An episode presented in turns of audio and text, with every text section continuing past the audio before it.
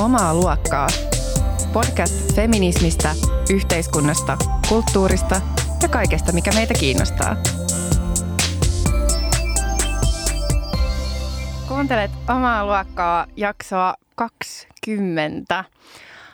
Tosi outoa, että näitä on vain 20. Siis musta tuntuu, että, ää, että me ollaan tehty tätä jo niin kauan, siis melkein vuosi, että pitäisi olla jotenkin enemmän kuin 20 jaksoa, tai se kuulostaa hirveän vähältä. Mutta tätä sinä nyt kuuntelet, jaksoa numero 20. Ää, ja mä oon tosiaan Mia Haaglund ja mukana mulla studiossa on tällä kertaa Johannes Ekholm. Tervetuloa. Kiitos. Joo. Johannes on siis ähm, kirjailija ja toivottavasti podcastin suuri ystävä. Ainakin Johannes on tehnyt meille paljon kuvia tota Instagramiin, että ehkä Instagram-seuraajat tota, tunnistaa ää, ainakin Insta-nimestään tota, Johanneksen. Mutta kiva, kun, kun pääsit ää, tota, tänään mukaan. Ähm, e, ennen kuin me aloitetaan keskustelu, niin mä haluaisin vinkata teille, rakkaat kuulijat, että ää, meidät löytää nykyään myös Spotifysta. Eli jos haluaa kuunnella ää, näiden tavallisten kanavien lisäksi, eli kaikista ää, tällaisista niin kuin spesifeistä podcast-äpeistä, joista voi siis tilata. Toivottavasti olette jo tilanneet ää, tota, meidän feedin, niin nyt näiden perus äh, podcast-appien lisäksi niin voi siis käyttää myös Spotify-appia meidän kuuntelemiseen, niin käykää tsekkaamassa meidät myös sieltä.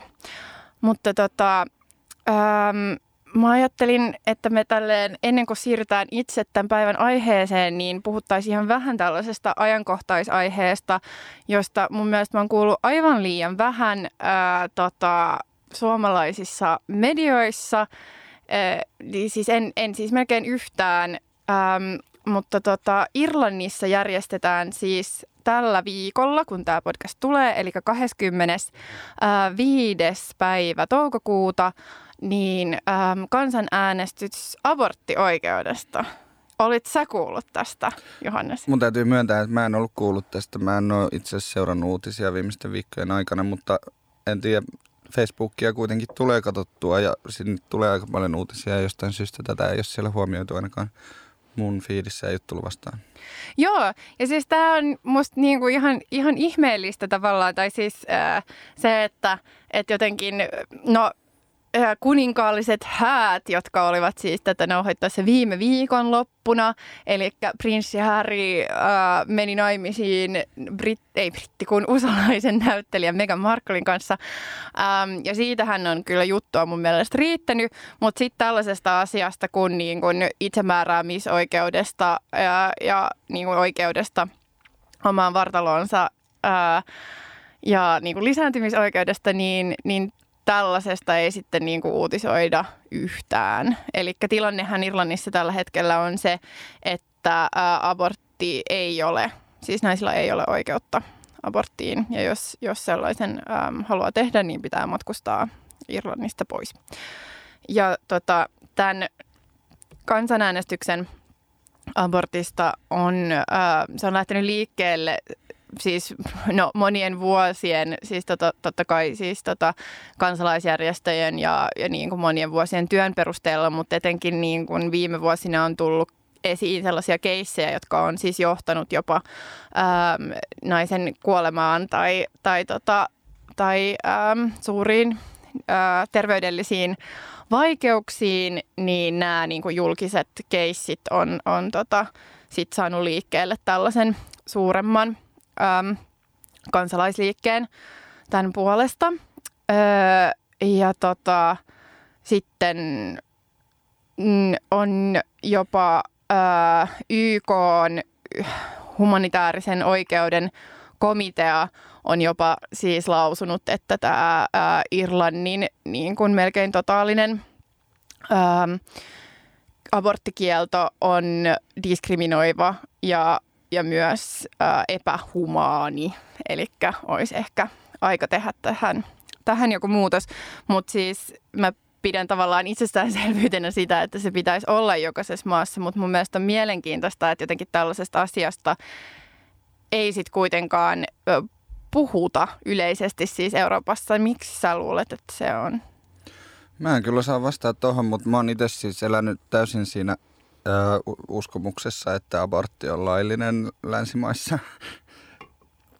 Joo, niinpä. Mä luulen, että se, sekin, se on varmaan siis aika monella.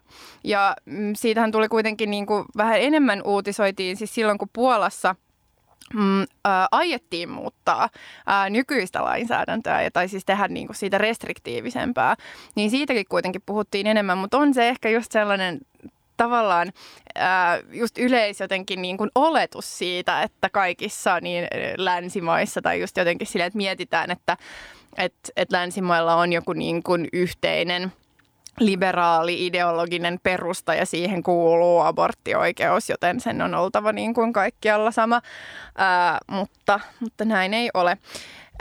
Meille mä voin tällä tiiserinä kertoa, että meillä tulee kesän aikana jakso, joka tota, keskittyy ää, lisääntymiseen, niin sitten siinä jaksossa voimme jatkaa tätä keskustelua aborttioikeudesta ja oikeudesta omaan vartaloonsa, mutta jätetään se nyt tältä erää vaan tähän, että käykää tsekkaamassa tilanne ja seuratkaa tätä, tätä äänestystilannetta ja toivotaan, että ää, Irlanti saa oikeuden aborttiin äänestyksessä.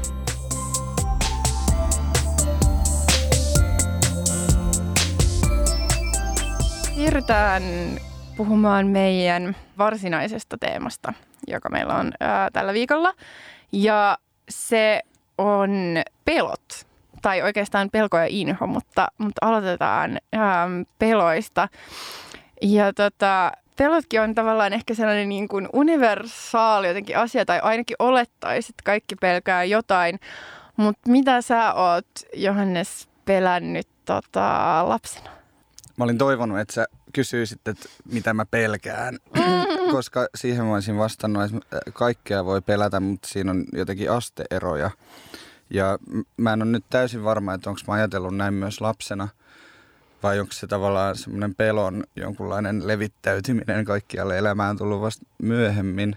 Et lapsena musta tuntuu, että ne saattoi kyllä olla just tosi silleen spesifejä ne pelot ja ehkä jossain määrin myös niin kuin irrationaalisia. Että oikeastaan – ne asiat, jotka olisi saattanut uhata mua, ei pelottanut mua, mutta sitten ne asiat, mitkä mua pelotti, niin ne, ne, ne ei niin hirveän todennäköisesti ollut uhkaamassa mua millään tavalla. Mutta mä oon ehkä eniten, mitä mä nyt muistan, niin pelännyt niin sitä, että jos mä menen uimaan jonnekin avo, avomereen tai, tai johonkin, niin joku kala, todennäköisesti hai, tulee ja syö mut.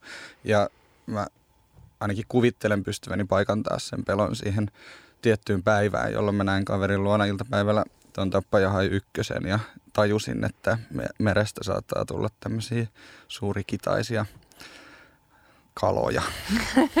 siis mulla on toi ihan sama. Ää, mäkin näin aivan liian nuorena, ehkä joskus viisivuotiaana ää, tappajahain. Ja sitten se on vielä fuusioitunut jotenkin mun päässä ähm, jonkun sellaisen James Bond-leffan kanssa, jossa on tota, ähm, siinä on se pahis, mä en kyllä nyt muista yhtään, että mikä leffa se on, mutta siinä sillä pahiksella on ää, tota sen, sen toimistoon menee sellainen hissi ja sitten siinä hississä onkin niin kun, jos painaa siinä... Mm, jos istuu sille pöydän äärellä toimistossa, niin siellä tuli pöydän alla on joku sellainen salainen nappi. Ja sitten kun sitä painaa, niin sen hissin ää, lattia aukeaa. Ja sitten se tyyppi, joka on hississä, niin sitten se menee sitä kuilua pitkin niin kuin johonkin, päätyy johonkin just uimaltaaseen. Ja sitten siellä veden alla avautuu sellainen luukku ja sieltä tulee sellainen valtava hai. Ja sitten se niin kuin syö sen tyypin. Ää, ja, tota, ja nämä jotenkin kaksi on silleen just siis mun päässä niinku muuttunut tavallaan samaksi peloksi. Eli se, että se ei ole pelkästään meressä, jossa se hai saattaa vaania, vaan se voi olla myös uima-altaassa. Mm. että jokaisessa uima-altaassa saattaa olla sellainen luukku, joka avautuu. Ja sitten sieltä tuleekin hai. Mutta sitten tota, mä olin, ähm, mä olin jotenkin kuitenkin aika koppava tai sille itseluottavainen, mitä tulee mun omaan uintikykyyn lapsena, niin sitten mä niinku mietin sitä, että jos on vain yksi toinen henkilö siinä altaassa, niin mä uskallan mennä uimaan, koska sitten se on varmaan kuitenkin mua hitaampi ja sitten se hai syö sen toisen tyypin eikä sitten syö mua. Öm, jos, jos se niin sinne ilmenee. Ja mulle tämä ainakin, tämä seurasi mua siis tosi pitkälle tota, ihan niin kuin aikuisikään asti. Jotenkin se, että vaikka pystyy jotenkin rationaalisesti olla silleen, että okei, että esim. No, no ensinnäkin uima-altaassa ehkä ei ole näitä salaluukkuja ja ei ole haita. Ja sitten toiseksi silleen, no okei, no nyt mä oon jossain Pohjoismaassa, että jos mä täällä menen uimaan, niin todennäköisyys siitä, että joku hai tulee vastaan on melko pieni. Ää, ja sitten just se, että okei, jos menee Espanjassa uimaan, niin sitten se on ehkä vähän suurempi, mutta ei kuitenkaan mikään silleen e, arkipäiväinen tapahtuma, että siellä niin kun tulisi joku hai napsimaan varpaita. Ähm, Mutta kuitenkin se on siis ollut läsnä se pelko, vaikka sen pystyy rationalisoimaan pois. Mm. Yritän miettiä, että onko kaikki pelko niin kuin jossain määrin kuoleman pelkoa tai jotenkin johdannaista, että onko lapsena pelännyt niitä asioita, jotka joko voi niin kuin suoraan uhata omaa henkeä tai sitten niin kuin uhata niin kuin vanhempien henkeä, koska se tarkoittaisi tavallaan, että sit jos ei niitä vanhempia ole, niin sit lapsena ei pärjää ja kuolee yksin johonkin kadulle. Mutta en mä tiedä, onko se niin yksinkertaista, mutta tavallaan jonkun semmoisen eron mä näen kuitenkin siinä, että lapsena niin pelkäs paljon konkreettisemmin jotain ulkoisia asioita. Ja sitten taas musta tuntuu, että, että suurin osa mun niin aikuisiän peloista liittyy jotenkin semmoisiin, että, että mä pelkään niin kuin minkälaisen vaikutelman tai jonkun, mikä mun vaikutus on mun ympäristöön tai jotain. Että mä pelkään, että mä olen liian iso tai mä haisen pahalle tai ihmiset katsoo mua oudosti tai, tai että et mä oon radiossa valmistautumatta siihen mitenkään ja, ja vaikutan tyhmältä ja, ja jotenkin näiden kaikkien niin mokausten seurauksena mut jotenkin sit torjutaan tai, tai suljetaan pois ihmisyhteisöstä. Ää, tietenkin voi ajatella, että sekin sit on tietynlaista niin kuoleman pelkoa, mutta, mutta joo, jotenkin niin kuin, tuntuu, että, että aikuisena sitä niin kuin pelkää semmoisia abstraktioita jotenkin enemmän. Tai siis joko abstraktioita tai sit sitä, että itse jotenkin tekee mm. jotain väärää. Joo, niinpä. Ää, tota, mä kans siis tein pientä tällaista lounaspöytägalluppia on, on tehnyt nyt niin pariin otteeseen tässä viimeisen päivien aikana ja just kysellyt ihmisiltä, tota, että, ähm, että mitä, mitä he on pelännyt just lapsena tai mitä pelkää nyt. Ja siinä niin kuin näiltä, näistä vastauksista, mitä mä oon saanut, niin on myös mun mielestä selkeästi just eroteltavissa se, että et, et lapsuudessa pelko on just kohdistunut enemmän. Tällaisen saattanut olla myöskin joku hyvin epärealistinen tavallaan juoksuhiekka tai, ähm, tai just joku sellainen uni, jossa on, on jonkinlainen joko niin kuin ihan sille fiktiivinen mörkö tai sitten, että et, et on just jotain haita tai käärmeitä tai ää, ähm, äh, hämähäkkejä tai siis jotain tällaista. Ähm, ja, ja tavallaan itse mä pelkäsin myös hirveästi pimeätä lapsena. Et, et, ja sekin niin kuin ehkä liittyy siihen, että ethän se pelkää sitä niin kuin pimeyttä itsessään, vaan sitä, mikä siellä voi olla. Että siellä saattaa vaania tavallaan mikä vaan, ja sitten taas miettiä, että se ei ehkä ole niin, kuin niin superrationaalinen pelko kuitenkaan, että sitten voisi niin kuin pelätä sitä itse asiaa, eikä niin kuin pelätä vaan sitä pimeyttä. Mutta sitten taas just ne asiat, mitä pelkää ää, tota, pelkää aikuisena, niin ne on paljon niin kuin abstrak- enemmän abstrakteja ja sitten ää, tota, ja sitten kuitenkin sille realistisempia tietyllä tavalla.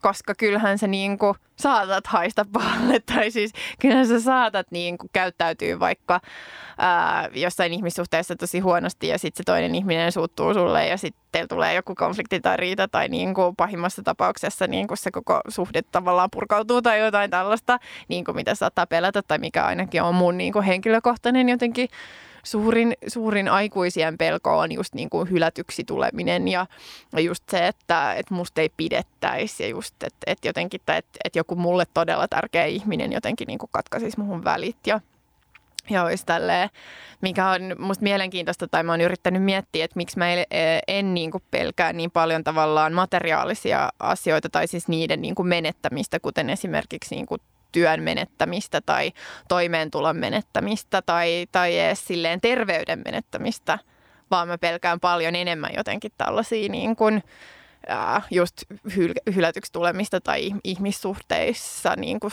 suhteisiin jotenkin niin kuin liittyviä, liittyviä asioita. Mutta just, että ne on kuitenkin ehkä vähän realistisempia kuin ne niin kuin, lapsuuden hait tai hämähäkit. Mm.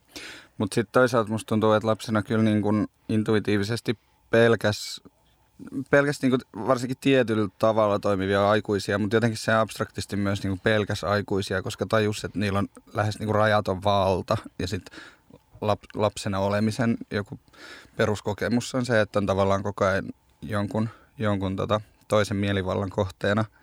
Öö, tietenkin on niin kuin, aikuisilla on, on eri tapoja käyttää valtaansa myös ihan hyvinkin, mutta, ää, mutta se on ehkä semmoinen, mikä mulla on jäänyt, jäänyt ehkä jollain tavalla myös päälle, tai semmoinen, että onko auktoriteettikammo silleen todellinen asia, tai, tai onko se pelko silleen varsinaisesti, mutta mun, mun on ollut vaikea sopeutua tilanteisiin aikuisiellä, missä mä selkeästi koen, että joku, jollain on niin kuin valtaa mun yli tai pystyy pakottaa mua tai jotenkin ohjailemaan mua vasten mun tahtoa ja sitten se on aiheuttanut ongelmia niin työpaikoilla tai varsinkin Sivarissa, kun mä olin, olin tota Sivarissa, jossa oli pomo, joka halusi, että mä koko ajan näytän ahkeralta ja kiireiseltä. Ja musta se oli niin absurdi vaatimus, jos mulla ei ole mitään, mitään järkevää tekemistä, niin sitten mä mielellään lueskelen, mutta sitten se niin kuin joutilaana oleminen oli sitten rangaistavaa, niin sitten mä tota,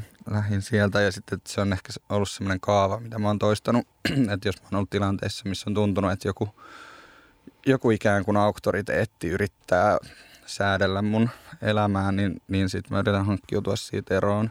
Ja sitten tämä näkyy tavallaan, kun mä aloitin psykoterapian joskus 25-vuotiaana tai jotain, niin mulla kesti varmaan kolme vuotta ennen kuin mä uskalsin sanoa sille terapeutille, että mä oon käyttänyt joskus huumeita, koska mä ajattelin, että se terapeutti on niin kuin, liittoutunut poliisien ja pappien ja kaikkien sellaisten kanssa, joiden ainoa tehtävä on, tai ainoa intressi on niin kuin, laittaa mut johon, johonkin semmoiseen muottiin ja jos mä en sove, sovellu siihen, niin sit mut suljetaan jonnekin vankilaan tai, tai mielenterveysosastolle. Niin tavallaan semmoinen niin auktoriteettipelko elää kyllä niin kuin edelleen ja riippuu sitten tilanteesta, että miten se tulee, tulee esiin.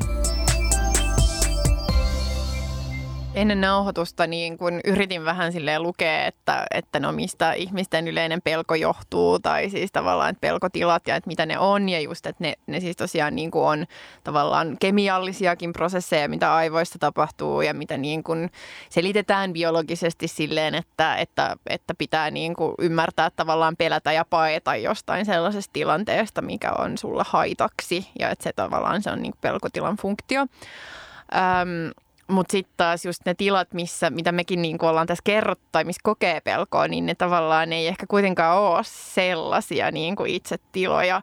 Että et silleen, että et kumpikaan meistä ei ole vaikka sanonut sitä, että et, pelkää vaikka, että sun talo palaa tai siis tavallaan, tai että no, en mä tiedä. Suomessa se oli niinku hassua siltä sivulta, mistä mä googlasin, niin niinku tuli, tota, tuli esiin kaikki silleen jotain petoeläimien kuvia mm. jotain sellaista.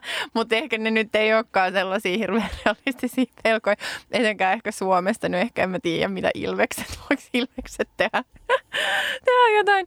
Mutta tota, mut joo, joku hirvi, en mä tiedä, karhu. Mä yritän miettiä, että mistä se johtuu, että, se pel- että mä en niinku oikein löydä ainakaan silleen suoralta kädeltä mitään semmoisia primäärikokemuksia, tai niitä on tosi vähän.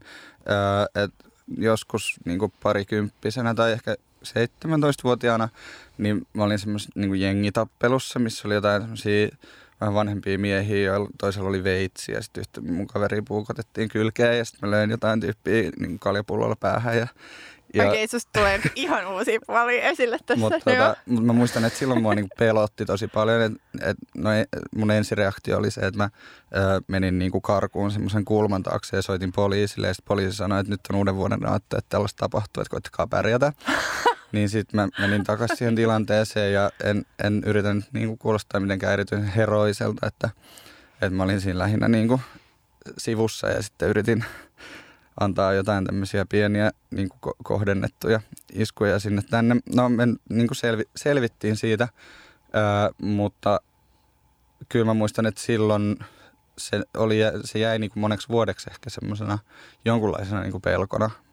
Että se on ehkä niin kuin lähin semmoinen, että on ollut jos konkreettisesti taistelussa mm. ja pelännyt sitä vastusta ja sitä jotain tämmöistä, mutta et, et, et ei elämä, niin kuin ainakaan mun elämä ei ole niin kuin koostunut semmoisista, mutta sitten toisaalta tuntuu, että koko ajan on semmoisessa jonkunlaisessa pelkotilassa, että se on ehkä just se niin kuin pakene tai taistele reaktio on silleen niin kuin prekaarisena työläisenä tai miksi haluaa itseään kutsua, niin, niin se niin kuin peruskokemus on se, että koko ajan tavallaan pelkää, että kaikki katoo jalkojen alta tai koko ajan tapahtuu jotain, niin sitten siihen vaan niin kuin tottuu ja sitten niin pelosta tulee vaan semmoinen outo, semmoinen niin kuin – semmoinen paksu taustaääni, mitä ei oikein pysty erottelemaan miksikään erityisiksi. Mm. Olisiko se sitten tavallaan, että se menee niinku osaksi sellaista yleistä ahdistusta, tai siis tavallaan ahdistus ja pelko niinku saattaa myöskin sille yhdistyä just sellaiseksi tavallaan taustaääneksi, joka koko ajan jotenkin on siellä taustalla. Mutta tota, Joo, mullakin siis, mulla saattaa tulla sellaisia konkreettisia niin kuin fyysisiä jotenkin niin kuin pelon tunteita, että just vähän sellaista niin kuin sydämen tykytystä ja vähän hikoilua ja sellaista niin kuin pientä että et vähän alkaa pyörryttää tai silleen on, on tosi huono olo, jos mä oon siis tosi korkeassa paikassa silleen, että et musta tuntuu niinku epävakaalta. Että tota, et vaikka on, jos on jollain katolla, niin vaikka se olisi melkein kuinka korkea, niin mua ei pelota kyllä melkein yhtään, jos mä seison tavallaan keskellä sitä kattoa. Mutta mitä lähemmäs jotenkin reunaa menee, niin sitä enemmän just sitä pelkotilaa ja sitä niin kuin vapinaa ja sitä ahdistusta alkaa tulla. Ja sitten mulle erityisen jotenkin vahvana on jäänyt mieleen jotkut tällaiset, että – että on jotain niin kuin torneja tai siltoja tai sellaisia, jotka on tehty sellaisesta niin kuin metalliritilästä, että niistä näkee tavallaan läpi, että se missä sä seisot, niin kuitenkin siitä sä näet siihen maahan asti. Ja etenkin mä en muista, missä mä oon kävellyt tällaisen yli, mutta mä muistan, että mä oon jossain niin kuin kävellyt sellaisen autotien ja tosi siis monikaista sen autotien yli just tuollaista niin ritiläsiltaa. Ja sitten kun sä näet niitä autoja, jotka menee hirveän kovaa niin kuin siinä sun, sun jotenkin jalkojen alla ja sitten musta tuntuu, että se koko rakennelma jotenkin vähän huojuu että siinä olisi sikana ihmisiä siinä päällä ja silleen, että se, se on niinku tuottanut mulle sellaista, just sellaista niinku hirveät jotenkin sellaista vapinaa tai sellaista, että, ja just sellaista, että tästä pitää nyt päästä pois, että mahdollisimman nopeasti vaan nyt pois niinku tältä sillalta tai, tai tältä rakennelmalta, mutta tota, mut ei, ei, ei sitä muuten niin kuin ole tullut. Ja sekin on ehkä ollut vähän irrationaalinen, että tavallaan niissäkin tilanteissa, niin kuin kyseisessä tilanteessa mä muistan, että mä mietin sitä, että mieti kaikkia niitä muita ihmisiä, jotka ovat kävelleet tämän yli, eikä tämä ole sortunut tällaisilta, että ei se nyttenkään tule sortumaan. Ja, ja sinulle ei tapahdu mitään, että niinku chillaa. Ää, niin, tota, niin se no vaihtelevasti vaikutti, mutta, mutta kuitenkin, että et jotenkin, että et sen pystyy, pystyy niinku rationalisoimaan pois myös sellaisen, kun sitten taas, että jos, jos sä oikeasti olisit sellaisessa tilanteessa vaikka, että missä niinku sun ympärillä on vaikka tulipalo tai jotain, niin sit sitä ei voi niinku rationalisoida pois, että sitten se oikeasti on siis vaaratilanne. Um, mutta joo, mä tunnistan kyllä myös sit taas tosi vahvasti siis ton niinku sellaisen just tämän jokapäiväisen jotenkin pelon, äm, joka siis just silleen muuttuu melkein osaksi mm, niinku arkea tai, tai siis elämää. Ja tässä on ehkä niinku hyvä, että just siis sellainen, tota, että mitä mä haluaisin kans tavallaan kysyä sulta tai, tai jotenkin tota keskustella niinku siitä, että miten pelko tavallaan on osa tai koet sä, että se on niin kuin osa meidän yhteiskuntajärjestelmää tai että meidän niin kuin yhteiskuntajärjestelmä jotenkin niin nojaa myöskin siihen, että on pakko olla vähän tuosta pelkoa, että niin kuin ikään kuin säkin kerroit tuossa, että, että, tota, että pelko siitä niin kuin poliisista, jotka ehkä niin kuin tota, joille ehkä soitetaan, ää, jos sä kerrot sun terapeutille, että sä oot käyttänyt huumeita. Ja siis toi on niin, kuin niin hassua, koska no joo, kun mä, mä taas, mä, mä en ole niin kuin uskaltanut kertoa, siis tavallaan se ei niin kuin yhtään relevanttia ehkä siis mun omalle terapiaprosessille, mutta mut kuitenkin mä oon ollut itse huvittunut siitä ajatuksesta, että, että se tuntuu sellaiselta asialta, mitä ei voi sanoa, koska se tuntuu nimenomaan just siltä, että jotenkin kaikki lääkärit ja poliisit ja jotenkin kaikki tällaiset instituutiot on niin kuin, ä, toistensa, jotenkin ne on niin kuin yhdessä sellaisessa tavallaan, muodostaa sellaisen niin kuin koalition, jotka myös vahtii siis lakeja, mutta myös enemmän kuin vaan niin kuin lainsäädäntöä, että myöskin tavallaan sellaista säädyllistä käyttäytymistä että mikä on, mikä on niin kuin yleisesti myöskin jotenkin moraalisesti hyväksyttävää ja mitä ei ole niin tota, että et just, että tietyistä asioista niin kuin ei vaan voi puhua, koska muuten silleen saattaa, saattaa saada jotain seurauksia. Mutta just silleen, siis tavallaan sellainen tietty niin kuin lain kuuliaisuus, niin totahan myös tavallaan nojaa siihen ehkä, että, että ihmiset pelkää, että mitä seurauksia tavallaan saa siitä, että jos niitä rikkoo. Niin, niin varmaan niin kuin lain jonkunlainen edellytys on, että sitä noudattaa, koska pelkää niitä seurauksia. Niin, mutta eikö sen pitäisi oikeasti, sori, mä heti keskeytän, mutta eikö se pitäisi olla niin, että sitä noudattaa sen takia, että se on niinku tavallaan oman oikeuskäsityksen mukaan oikein, eikä sen takia, että et, et pelkää, että sulle käy jotenkin huonosti.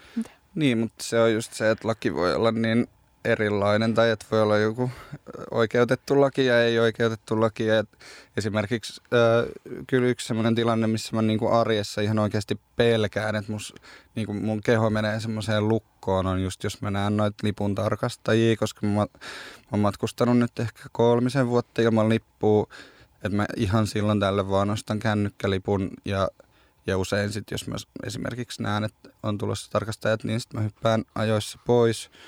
Mutta sitten aina välillä tulee tilanteita, että ei huomannutkaan, että ne oli siinä tai jotain tämmöistä. Ja, ja, tota, ja silloin tulee tosi, tosi, tosi vahva semmoinen olo, että, että niillä on niin kuin valtuudet rangaista mua jostain, minkä mä itsekin tiedän olevan niin kuin lainvastasta. Tai että se on, että se on niin kuin, mutta jollain tavalla se on myös semmoista laskelmointia, että, että mä oon jo säästänyt niin kuin useita tuhansia euroja. Että kyllä mä voin maksaa ne yhdet sakot ja se tieto rauhoittaa mua ja mitä, mitä pitempään mä oon matkustanut ilman lippua, niin se vähemmän se haittaa, että mä sitten maksaisin ne yhdet sakot. Mutta että se tavallaan niin kuin rangaistuskäytäntö ei, ei niin kuin riitä vakuuttamaan mua siitä, että ne lippujen hinnat olisi perusteltuja. Että mun mielestä joukkoliikenteen pitäisi olla ilmasta ja meidän pitäisi vaan järjestää vähän uusiksi asioita. Ja että siinä mielessä mulla on semmoinen niin oma – tietenkin mä tiedän, että bla bla bla pitäisi jotain noudattaa jotain yhteisiä sopimuksia, mutta, mutta, mutta ää, Suomessa oli joskus 2000-luvun alussa just semmoinen, miksi sitä nyt kutsuttiin, mutta semmoinen yhteiskassa tavallaan, joka maksaa sun sakot, jos sä jäät kiinni ja sä maksat sinne kaksi euroa kuussa tai jotain tämmöistä ja, ja ihan vaan sen niin kuin nettisivun olemassaolo painosti HKL ja silloin laskemaan lipun hintoja puoleen.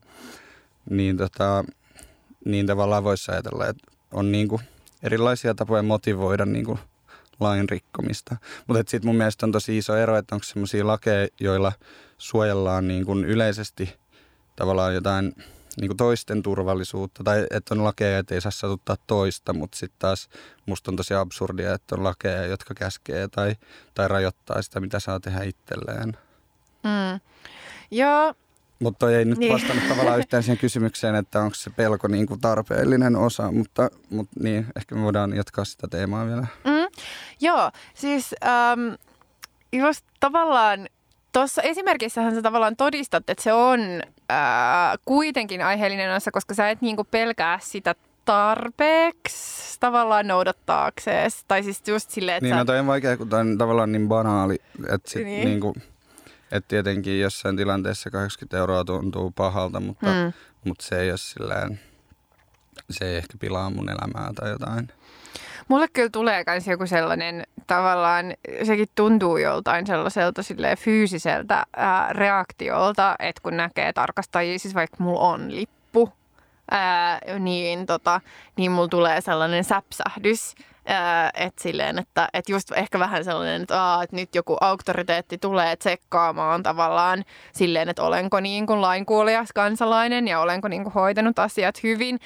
Ja, ja sitten ja sit mä pystyn työ, tuuduttautumaan siihen, että mulla on se lippu, että mulla on se lippu, että kaikki on ihan hyvin. Että niin kuin niin, tietenkin tämmöiset sakkorangaistukset myös tavallaan pitää tai kantaa mukanaan sitä asetelmaa, että se, se laki on niin kuin, se merkitsee jotain vain köyhille, että vaan köyhien on tavallaan pakko noudattaa sitä, että tietyn tulotason jälkeen se on yhdentekevää, että saat sakkoa vai että, että sekin on tavallaan niin kuin jollain tavalla paljastaa sen niin kuin oikeusjärjestelmän semmoisen niin kuin kaltevuuden, että, että sillä halutaan hallita tiettyjä ihmisiä tietyllä tavalla ja muokkaa tietynlaista käyttäytymistä, mutta ei suinkaan sillä niin kuin luoda jotain universaaleja niin kuin pelisääntöjä. Niin, tai sellaisen luokka ehkä ulottuvuuden myöskin niin tuossa suhteessa mm. siihen pelkoon, että, että se on niin kuin pahempi tavallaan, tai siis että just, että se ei ole sama asia ää, eri ihmisille saada 80 euron sakko sille ei mistään, että joillekin se voi olla niin kuin todella, todella suuri ää, taloudellinen kolaus, joka niin kuin horjuttaa siis sen oman ää, toimeentulon tai talouden sille niin kuin pidemmäksi aikaa. Ja sitten jollekin toiselle se on just vaan silleen, että no okei, okay, hups, niin, että nyt kävi näin.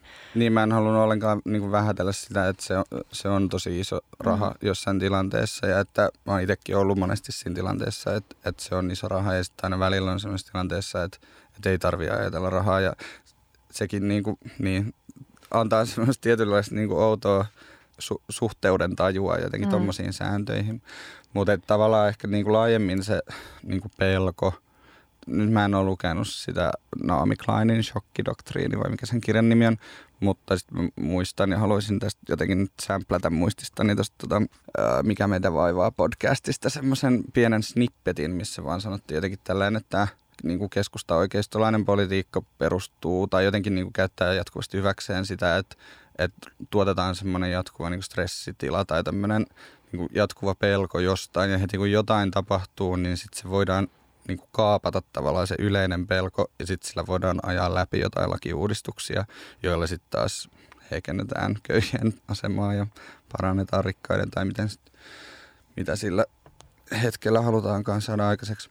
Ja myöshän siis tällainen, mm, no niin, populistiset ää, tota, oikeistopuolueet ja muukalaisvihamieliset oikeistopuolueet, itse mä vihaan sanoa muukalaisvihamieltä, tai siis jotenkin se kuulostaa myös niin, niin kuin oudolta. Tai siis muukalainen, mun mm. mielestä se sana on niin kuin tosi y- outo. Niin, tota, ää, niin sehän perustuu siis, se, senkin politiikka ää, perustuu paljolti pelkoon ja just siihen niin kuin status quoon jotenkin tai sellaisen kuvitteellisen status quoon, koska eihän myöskään se yhteiskunta, niin kuin mistä vaikka sininen tulevaisuus tai perussuomalaiset puhuu, niin, niin tavallaan se, sitä ei ole, ei ole olemassa, siis niin kuin universaalisesti, että ei ole olemassa sellaista niin kuin yhtä ää, homogeenista Suomea, jossa kaikki perheet näyttää samalta ja jossa kaikki on valkoisia ja jossa kaikki niin kuin, tota, naiset käy niin kuin maksimissaan 50 prosenttia töissä ja, ää, ja näin edespäin, niin tota, niin, mutta kuitenkin tavallaan se, se politiikka perustuu siihen, että, että pelätään sitä, että malli muuttuu ja että jotenkin niin kuin perinteitä ja tällaista niin kuin oikeaa tapaa elää muutetaan tai monimuotoistetaan ja näin, niin, niin kyllähän se on siis paljoltikin niin kuin poliittinen järjestelmä ja, ja monien, monien puolueiden jotenkin strategiathan myöskin nojaa siis silleen pelon ensin herättämiseen ja sitten sen ylläpitämiseen. Niin, tuosta tulee mieleen semmoinen Paolo Virnon väenkielioppi-niminen kirja, jonka mä luin muutama vuosi sitten, missä jotenkin eroteltiin niin kuin, tai just tämä niin kuin vanha filosofinen jako, pelko ja ahdistus ja että äh, ahdistus on epämiellyttävä tunne, jota ei pysty paikantamaan, niin pelossa on jotain kodikasta ja pelko yhdistää ihmisiä ja jostain semmoisista syistä johtuen niin tavallaan tämmöinen perussuomalainen identiteettipolitiikka just pystyy ammentamaan, tavallaan tuottamaan sen yhteisön siellä, missä sille ei olisi niin muuten puitteita, mutta se voidaan tuottaa sen pelon kautta, että siitä tulee semmoista niin reaktiota. Tavallaan muistaakseni sen Paula Virnon mukaan se vähän niin kuin lähtee siitä, että ihmisen niin kuin perustila on ahdistus ja että ei voida tietää, mitä siellä jossain heinikossa vaanii tai tälleen, niin sitten tavallaan helposti niin kuin halutaan rakentaa niitä yhteisöjä sen, sen niin kuin ahdistuksen torjumiseksi. Mutta itse asiassa silloin, kun aletaan torjua sitä ahdistusta, joka kohdistuu johonkin, mitä ei voida paikantaa, niin silloin joudutaan keksiä ne konkreettiset viholliset. Ja silloin oikeastaan vasta tuotetaan se tavallaan ää, niin kuin, inhoon ja, ja aggressiivisuuteen tai, tai väkivaltaan perustuva ää, niin kuin kulttuuri. Että siinä on aina joku semmoinen tavallaan luuppi tai semmoinen, ja jos, jo, jollain tavalla tuntuu, niin kuin, että, että pelko on aina tietynlaista niin kuin luovuttamista ahdistuksen ede, edessä. Että jos ei niin kuin pysty kohtaamaan sitä, mitä ei tiedä, niin silloin pitää tuottaa niitä pelkoja.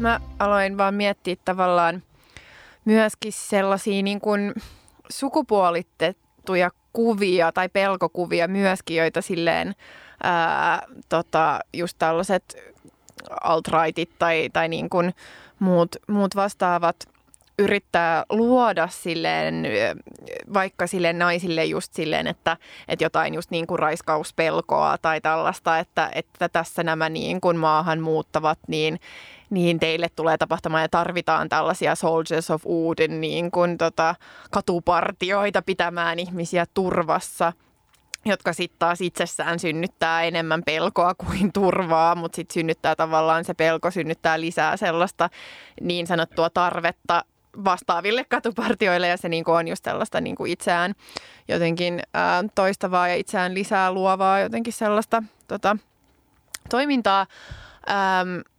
Mutta silleen, että et, et, että sitten miehillekin ehkä luodaan just sitten taas sellainen, sellainen niin kuin pelko siitä, että nyt tulee nämä jotkut ja vievät sitten niin kuin potentiaaliset vaimot tai, niin kuin, tai jotenkin, että viedään mahdollisuudet johonkin keskiluokkaiseen perheelämään tai, tai jo, jollekin tällaisen. Tai siis mitä sä niin kuin ajattelet, että, että minkälaisia niin kuin pelkoja sulle syötettäisiin? Kyllä musta tuntuu, että se niin kuin mie- mieheksi sosiaalisoituminen niin kuin liittyy siihen, että oppii tavallaan suhtautumaan kaikkiin muihin miehiin, niin kuin ne vihollisia tai jotenkin va- va- vaarallisia. Ja, ja että se on varmaan suurin syy kaiken maailman tämmöiselle nakkikioskiriidoille, että ei ole tavallaan mitään tilannetta, mutta sitten syntyy joku pieni epävarmuus tai väärinkäsitys tai jotain ja sitten se heti tulkitaan, että nyt tämä on hyökkäys ja nyt mun täytyy puolustautua hyökkäämällä ja sitten se lähtee niinku kääntiin. Ja että on niinku, tai kyllä mä koen, niinku, että mun kehoon on jo niinku säilöytynyt tai miten nyt sanoisi, että mä niinku oon koko ikäni jollain tavalla niinku oppinut olemaan varuillani sillä tavalla, että, että mua koko ajan tavallaan niin kuin jännittää vieraiden miesten läsnäolo ja, tota, ja että sit, sit se pitää aina niinku ylittää, että sille pitää tehdä jotain tai että se pitää niinku huomata, että missä se jotenkin sijaitsee, että onko se, niinku, öö, onko se pelko aiheellinen, että tuleeko se jostain, mitä se toinen tekee vai tuleeko se sieltä niinku sisään, sisään rakennetusta hälytysjärjestelmästä ja, tota, ja kyllä musta tuntuu, että siinä mielessä se, että se pelko on semmoinen kollektiivisesti niin kuin ylläpidetty perustila aika, aika pitkälti. Ja että se myös saattaa niin kuin liittyä, tai jotenkin, että musta tuntuu, että semmoinen puoli itsessä, niin mitä mä en ole hirveästi niin kuin tutkinut tai, tai mihin mä en oikein päässyt käsiksi, on just se niin kuin ag- aggressiivisuus tai semmoinen, että, että mä oon aina jotenkin välttänyt tilanteita, missä joutuisi tappelemaan tai riitelemään tai, tai edes niin kuin kilpailemaan sillä tavalla fyysisesti.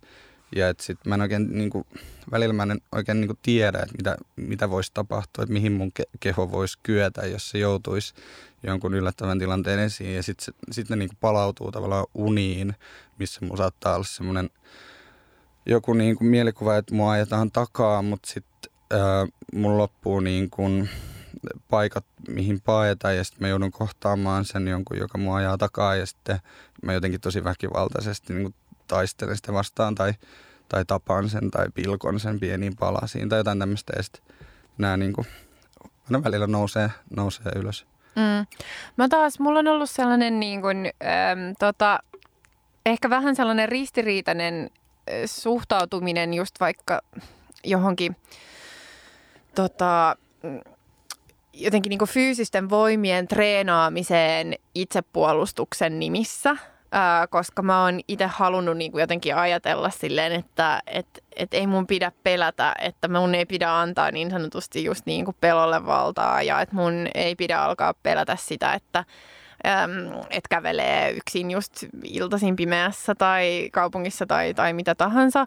Mutta sitten taas sit toisaalta just silleen, että et kyllä se siis tavallaan sit jo, joitain vuosia sitten mä kävin sellaisen tota, äm, kuntonyrkkeilykurssin Ja sitten kyllä sit kun mä kävin sitä kurssia, niin sitten mulla tuli kuitenkin vähän sellainen empowered jotenkin fiilis siitä, että silleen, että hei vitsi, että mähän osaan aika paljon, nyt on oppinut kaikkea tällaista tekniikkaa ja siinä oli myös kaikki potkuja ja sellaista. Ja sitten kun sen huomasi tavallaan, että mikä voima voi tulla just omasta kehosta, jos se niin osaa kohdistaa oikein ja ja käyttää jotenkin oikeat tekniikkaa ja oikeat lihaksia, niin, tota, niin, niin se antoi kuitenkin sellaisen tavallaan sellaisen itseluottamuksen, joka kuitenkin tuntuu vähän väärältä koska tavallaan, että se, jos se itseluottamus tavallaan perustuu siihen, että mä oon niin kuin kyvykäs harjoittamaan ää, fyysistä väkivaltaa, niin sitten sekin tuntuu vähän iljettävältä. Ja sitten totta kai siis silleen tavallaan ajatushan ei nyt ole myöskään niin kuin monissa eihän tavallaan feministisessäkään itsepuolustuksessa ole, ole niin kuin siinä fyysisessä osassa niin kuin ole ajatus siinä, että te, ei niin kuin tavallaan niitä tekniikoita opetella sen takia, että, että jotenkin että niitä käytetään hyökkäykseen vaan puolusta, puolustukseen nimenomaan. Mutta kuitenkin se on ollut mulle vähän sellainen vaikea, että se on tuntunut vähän silleen, äh, jotenkin silleen hankalalta. Mutta sitten taas mulla, mulla silleen siinä mielessä etuoikeus, että mä oon esimerkiksi aika pitkä ja jotenkin silleen, että, että mä en ole niin kuin hirveän pienin, tai siis jotenkin sen takia mulla on ehkä jotenkin ollut hirveästi, tai ollut se taas jonkinlaista itseluottamusta niin kuin mun omaan kehoon ja just jotenkin siihen, että et, et mä oon, oon jotenkin turvassa. En mä tiedä, että onko siinä, siinä ei saata olla tavallaan mitään niin kuin, sille syytä tai oikeat sellaista, mutta jotenkin mulla on tullut vaan sellainen, no joo joo, että mutta minä pärjään, minä pärjään. Ää, tai sitten sellainen asia, minkä mä oikeasti oon huomannut, on se, että – että mua ei, niin, mä en ole, mä en ole sille pelännyt liikkumista jotenkin ää, yksin pimeässä. Siis mä en, en, en muista tavallaan sellaista, sellaista tilannetta, hy, niin kuin, että milloin mä olisin viimeksi pelännyt. Mutta mä oon miettinyt sitä, että johtuuko se osittain myöskin siitä, että tavallaan, että pyöräilee joka paikkaan. Että nykyään kun silleen, että, että ei silleen, että kun pyöräilee, niin sitten ei tule hirveästi sellaista huutelua, eikä tule silleen sellaisia siis niin kuin tungettelevia tyyppejä, jotka alkaa niin kuin yöllä silleen juttelee, että on siellä minne sä oot menossa tai mitään tällaista. Tavallaan, että säästyy jotenkin sellaiset kohtaamisilta, jotka sitten taas synnyttää sitä pelkoa siitä, että, että on epämiellyttävää, koska, koska sitä kuitenkin tapahtuu. Ja sehän just on niin kuin sellainen, tai siis senhän takia ihmiset myöskin on, saattaa olla sille ahdistuneita tai pelokkaita siitä, että joutuu kävelemään yksin. Niin tota, niin, niin joo, niin, niin tavallaan mulla on niinku vähän just sellainen jotenkin vaikea, että mä en, en haluaisi pelätä, mutta sitten toisaalta mulla tulee niinku hyvä fiilis siitä, kun mä keksin juttuja, miksi mun ei tarvitse pelätä. Hmm. Mutta ehkä toi just vähän niin kuin palaa semmoiseen, että, että on silleen konkreettisia tilanteita, missä on aiheellista pelätä ja sitten on tilanteita, missä niinku tuntee jotain semmoista epämääräistä ahdistusta sen edessä, että voi tapahtua jotain, mikä voi olla pelottavaa. Mutta mä mietin niinku jotain, tai niinku, että antifasistinen itsepuolustus ja, ja väkivalta semmoisessa kontekstissa, ää, niin – tai mä katsoin jonkun semmoisen videon niin kuin Venäjän antifasisteista ja sitten siinä oli jotain semmoisia niin taisteluvinkkejä ja just tällainen, että uh, mitäs se nyt oli, että no että tylppä ase voittaa nyrkin ja terävä ase voittaa tylpän aseen ja ampuma ase voittaa terävän aseen ja, ja sitten pitää aina niin valita se taistelustrategia sen tilanteen mukaan, mutta sitten pitää jatkuvasti niin pitää itsensä hyvässä kunnossa ja näin.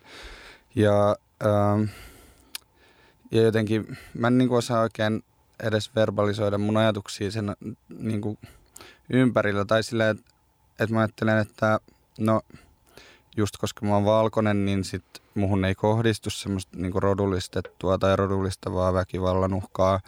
Öö, ja että et mä oon suurin niin kuin lähes kaikissa tiloissa turvassa. Niin sit mulla ei ole suoraan niin kuin, kokemusta siitä, millaista se on olla tavallaan elää semmoisessa jossain lähes jatkuvassa pelossa ja sitten taas semmoisissa vaikkapa mielenosoituksissa, missä on jotain selkeästi niin kuin natseja tai muita hulluja, niin, tota, niin sitten nekin tilanteet on useimmiten niin kuin rajattu silleen, että siinä on jotain poliiseja välissä. Ja sitten tavallaan, että mä oon ehkä itse, no esimerkiksi siellä Göteborgissa kirjamessujen yhteydessä oli, oli semmoinen pohjoismaisen vastarintaliikkeen äh, iso marssi ja sitten sen vasta mielenosoitus ja sitten siinä välissä hirveästi poliiseja. Ja aina välillä tuli semmoinen olo, että, että mä en ole ihan varma, että kummat mua pelottaa enemmän, ne natsit vai ne poliisit. Ja välillä tuli myös semmoinen olo, että niitä ei edes erota niin visuaalisesti toisistaan, koska ne on pukeutunut aika samalla tavalla ja ne on kilvet ja muut. Ja, ja ehkä sitten taas, tai myös niin Suomi-kontekstissa, niin tuntuu, että, että jollain tavalla niin kuin natsit ja poliisit muodostaa vähän kuitenkin just semmoista niin kuin huokosta pintaa, missä ne yhdistyy, ja, tai että ne on niin kuin se Venn-diagrammi, että jossain, jossain tota poliisi Facebook-ryhmässä tulee tavallaan esiin, että missä ne sympatiat on, ja että sitten tavallaan musta se on ihan relevantti kysymys sillä, että, että miten sitten puolustautuu sitä poliisia kohtaan, joka just voi olla se vielä väkival- väkivaltaisempi tai Suomessa nyt ei ollut niin, niin raju kuin Jenkeissä, mutta se, että et mieluummin jättää soittamatta poliisille sen takia, että jos et joutuu tekemisiin poliisin kanssa, voi olla syy tulla tapetuksi poliisin luodista. Mm. Niin tota, nämä on tämmöisiä isoja niin kuin yhteiskunnallisia pelkoja, jotka, jotka ei niin kuin koko ajan tunnu läs, olevan läsnä, mutta jollain tavalla kuitenkin muodostaa sitä yleistä ikään kuin maisemaa, missä mm. Mun ehkä äm, omakohtainen niin kokemus tavallaan ton tyyppisestä äm, asettelusta, mitä sä puhut, niin on ollut ehkä niin kuin vaikuttavinta, kun mä oon ollut länsirannalla ihmisoikeustarkkailijana, niin tavallaan siinä ää, kontekstissa, niin, niin se, mikä eniten pelottaa jotenkin se voima, on äm, Israelin armeijan sotilaat, jotka niin kuin ylläpitää tarkastuspisteitä ja muita tällaisia siellä länsirannalla. Ää, ja, ja tavallaan se, että et, et niin kuin siihen jotenkin se on tavallaan auktoriteetti, mutta siihen ei voi luottaa, että se on hyvin sellainen tota, äm, räjähdysherkkä niin sanotusti, että pitää olla niin kuin todella varuillaan, että mitä sanoo ja, ää, ja ottaako katsekontaktia ja jotenkin niin kuin miten käyttäytyy ja, ää, ja kaikki tällainen silleen, minkä, minkä niin kuin ei, ei tavallaan pitäisi, tai siis just, että et ajattelee, että se on just se, se, se voima, joka ylläpitää jotain järjestystä, tulisi niin kuin ylläpitää järjestystä tavallaan kaikkien hyväksi. Mutta siinä taas on niin kuin selkeästi tehdään silleen, erotellaan, että okei, että on nämä tietyt ehkä just niin kuin vaikka siirtokuntalaiset ja sitten äm, siirtokunnissa asuvat, niin heidän, heidän tota, turvallisuuden vuoksi tarvitsee olla näitä sotilaita ja sitten sotilaat on siellä tavallaan valvomassa silleen heidän hyvinvointiaan niin sanotusti. Ja sitten on ne muut, jotka asuu siellä tai on siellä ää, ja, ja tota, tai palestiinalaiset ja, ja sitten ehkä niin kuin paljon totta kai vähemmän ää, vaarallisessa jotenkin tai siis sille, että, että, että sellaista väkivaltaa, mitä kohdistuu palestiinalaisiin, ei sinänsä kohdistu niin kuin niiden sotilaiden toimesta kansainvälisiin vapaaehtoisiin, mutta kuitenkin pitää myöskin tavallaan tiedostaa, että on siinä sellaisessa roolissa, että tämä auktoriteetti ei ole siellä puolustamassa tavallaan sun hyvinvointia, vaan, vaan joidenkin toisten, joiden tavallaan etuoikeuksia tai oikeuksia sä uhkaat olemalla paikalla ja raportoimassa silleen kansainvälisille järjestöille siitä tavallaan erottelupolitiikasta ja sen seurauksista, niin, tota, niin se on ehkä sellainen, että se, se on kyllä pieni sellainen mindfuck, että kun on tavallaan silleen, kun kuitenkin niin kun, kun on saanut ää, kasvaa just silleen valkoisena, ää, siis naisena Suomessa, ää, niin on kuitenkin sellainen, vaikka mullakin on, mulla, mulla on kyllä jonkin verran kanssa sellainen auktoriteetti, jotenkin va- vastamielisyys tai sille, että, että mä en niin luota siihen, että auktoriteetit on aina oikeassa, että mun pitää itse tehdä oma päätös ja sitten mä saatan olla auktoriteetin kanssa samaa mieltä tai eri mieltä, mutta kyllä mä kuitenkin silleen, kyllä mun kuitenkin on vähän sellainen niin kuin, että, että mun etuoikeutetusta lähtökohdasta just tavallaan sellainen selkäydin reaktio siihen, että, että, tota, että auktoriteetti on mun puolella. Että tavallaan, että jos mä en ole tehnyt mitään väärää, niin, niin sitten sen tulisi olla mun puolella, mutta sitten taas tavallaan siinä tilanteessa se pitää vaan tiedostaa, että ne ei niin kuin missään vaiheessa ole sun puolella, että tavallaan ne haluaa, että sä et ois siellä ja että et, tota, et sulle voi tavallaan tapahtua mitä vaan ja ei ole niiden niin kuin velvollisuus jotenkin puolustaa sun äm, oikeuksia. Niin, tota, niin se, se oli kyllä silleen tavallaan jotenkin mielenkiintoinen asetelma, mutta sitten taas, jos miettii vaikka ää, just poliisiväkivaltaa, mitä on vaikka niin kun, ää, mustiin amerikkalaisiin kohdistunut, niin tota, että siinä joudutaan olemaan koko ajan tavallaan siinä samassa tilanteessa, että se maa jotenkin, missä sä asut, jonka, ää, jossa sä oot varttunut, jonka niin pitäisi tavallaan just valtion auktoriteettien pitäisi olla tavallaan sun puolella, niin sit niin kuin sun pitää jotenkin tehdä kaikkes ollaksesi mahdollisimman silleen ää, tota, jotenkin nöyrä ja neutraali heidän edessään. Eli heti nostaa kädet ylös ja näyttää, minulla ei ole mitään, älkää tehkö minulle mitään, että, että olet niin kuin syyllinen, kunnes ää, todetaan syyttömäksi eikä toisinpäin. Rupesi pelottaa, että ehditäänkö me yhtään puhua siitä inhosta ja, ja jäikö jotain sanomatta tuosta pelosta.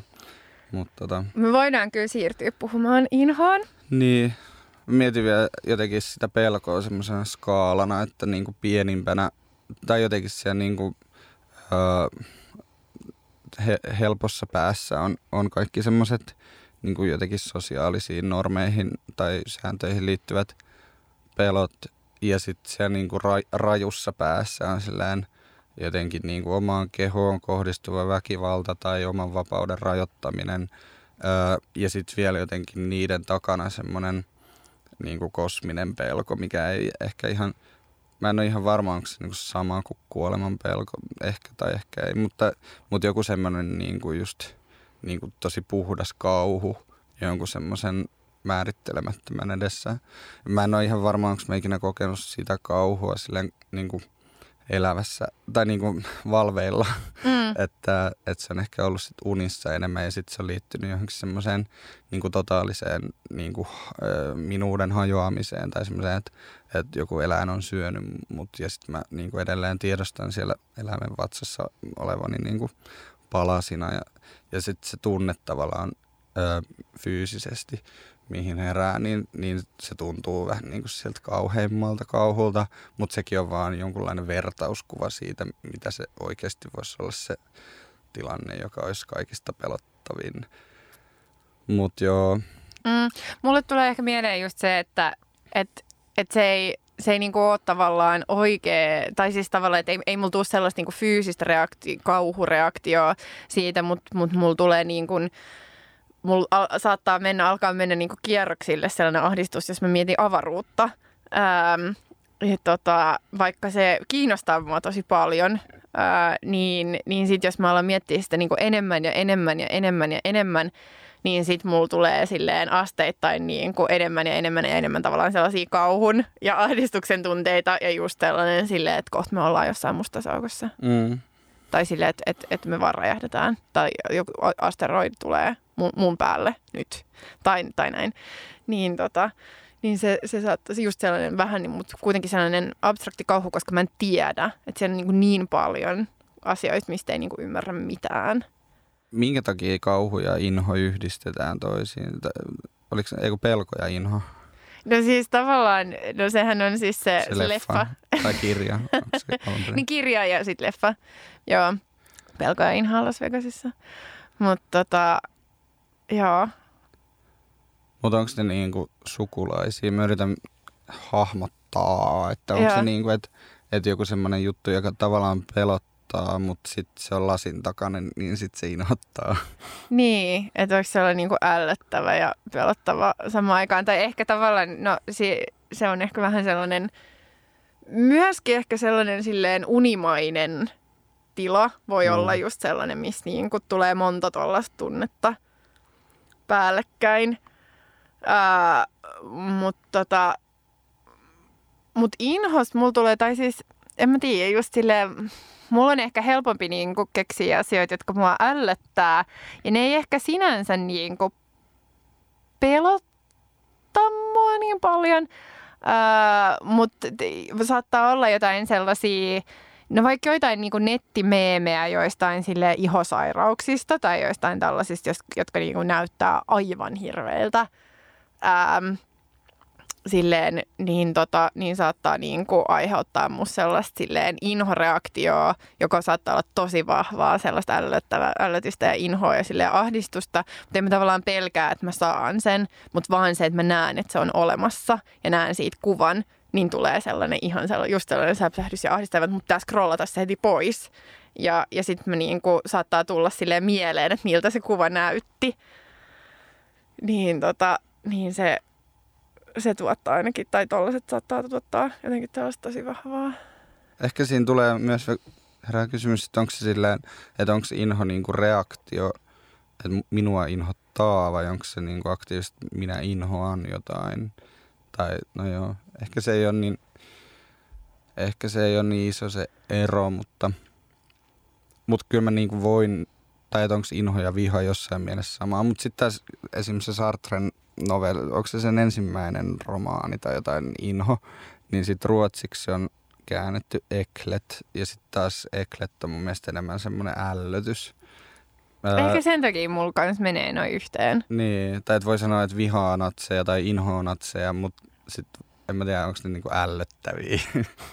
No. on ne niinku tavallaan, on, on ne sitäkin. Joo, mutta tota, ää, mutta ehkä mul, mä, mä saatan käyttää niinku inhoa, koska mun mielestä sille viha, että vihaa jotain on jotenkin niinku tosi, äm, tosi rankasti sanottu. Tai silleen, että sitä ei voi niinku, että se tunne niinku tila, mitä, mitä silleen vihaamisella kuvaa on jotenkin niin, äm, niin totaalinen tai niin raskas tai jotenkin sellainen, niin sitten mä ehkä useamman haluan käyttää, että mä inhoan jotain. Öö, ja sille, niin kun saatan silleen, en mä tiedä, just tota, no, mua, mulla saattaa tulla vaikka silleen ää, lihan syömisestä tai silleen, silleen että mä en itse, itsehän en syö lihaa.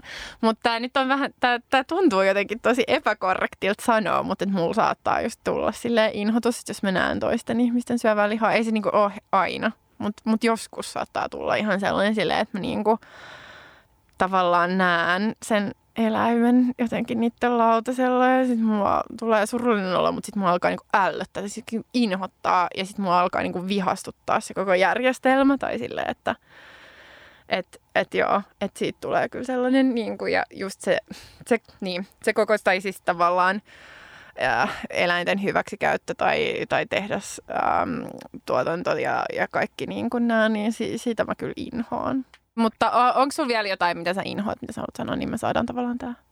No ei, musta, mulle ne, liittyy kyllä just semmoiseen jotenkin asiat, jotka takertuu muhun jotenkin.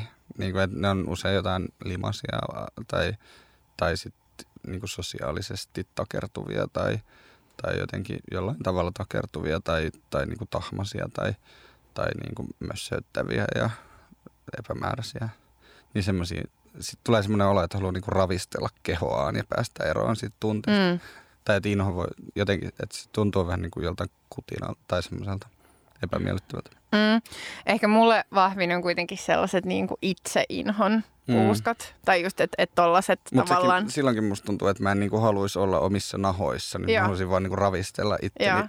pois harteiltani. No nimenomaan just, just tollainen kokemus, niin se on ehkä sille tavallaan inhosta niin kuin sellainen voimakkain, niin se on tosi hirveetä, kun tulee just tollainen, koska sitten on silleen, että monesta asiasta voi päästä irti, mutta tavallaan itsestään ei. Mm. Ja sitten kun tulee sellainen niin kuin ahdistus tai itse inhon puuska, niin sitten se on, se on kyllä niin itse asiassa tulee mieleen just sillä, että tavallaan niin kuin mua pelottaa esiintyminen, mutta sitten mä pystyn siihen.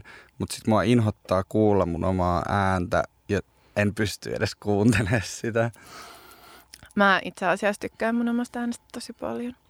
Niin, tota, tai siis mä tykkään siitä enemmän tavallaan kuultuna mm. niin kuin, ähm, silleen jonkun laitteen läpi tai sen versus se versio, minkä mä kuulen omassa päästäni puheessani. Mutta joo, mutta laitetaan nyt pelko ja inho ää, pakettiin ja, ja siirrytään ää, suosituksiin, joita meillä siis yleensä on tässä jakson lopussa. Mitä sä haluaisit suositella? No ensinnäkin pelkoon liittyen ja just tuohon, mitä puhuttiin, että, että tavallaan itsepuolustus jotain ahdistusta kohtaan pelotaan, voi tuottaa sen, mitä kannattaakin pelätä.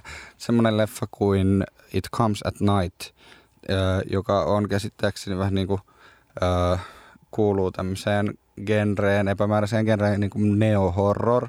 Että se ei ole tavallaan kauhuleffa, mutta se on ihan sairaan hirveä ja siitä tulee kyllä todella niin kuin paha mieli, mutta se ei ole silti, se ei ole tavallaan nihilistinen elokuva, vaikka se siltä.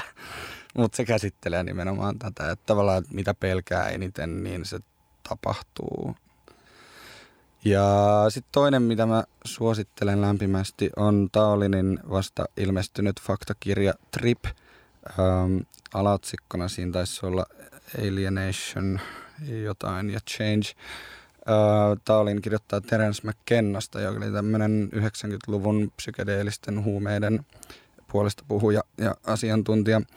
Ja sitten äh, Taolin kertoo vähän niin kuin omista äh, tripeistään ja analysoi mun mielestä aika laajastikin sitä, että mitkä substanssit meidän niin kuin normaalielämässä tai lainsäädännössäkin ajatellaan olevan silleen luontaisia meidän kehoille, kaiken maailman lisäaineet ja tämmöiset tota, torjunta-aineet ja muut, jotka, jotka tekee kaikenlaisia kauheuksia meidän kehoille arjessa, niin ne on laillisia ja sovin, sovinnollisia, sovinnaisia. Ja sitten on tiettyjä aineita, jotka on kiellettyjä. Ja si- siinä on kirjassa kappale just, että minkä takia psykedeelit on kiellettyjä. Ja vähän niin kuin Amerikan historiaa sen kautta, että missä niin kuin poliittisessa ilmapiirissä ne on kielletty ja mistä syistä pähkinänkuoressa tälleen, että Nixonilla oli kaksi vihollista, että oli mustat ja hipit ja piti äkkiä keksiä joku, joku tekosyy laittaa ne vankilaan, niin tota, kielletään crack ja, ja LSD, niin saadaan kaikki noin loiset pois kaduilta.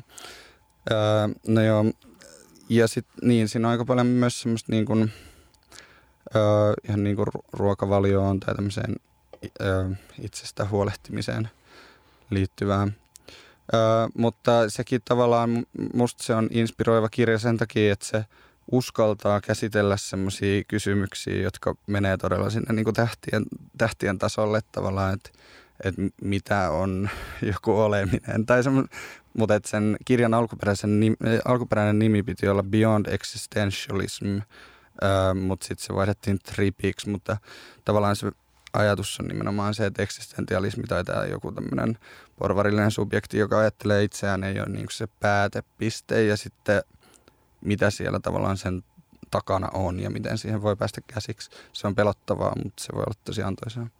Kiva.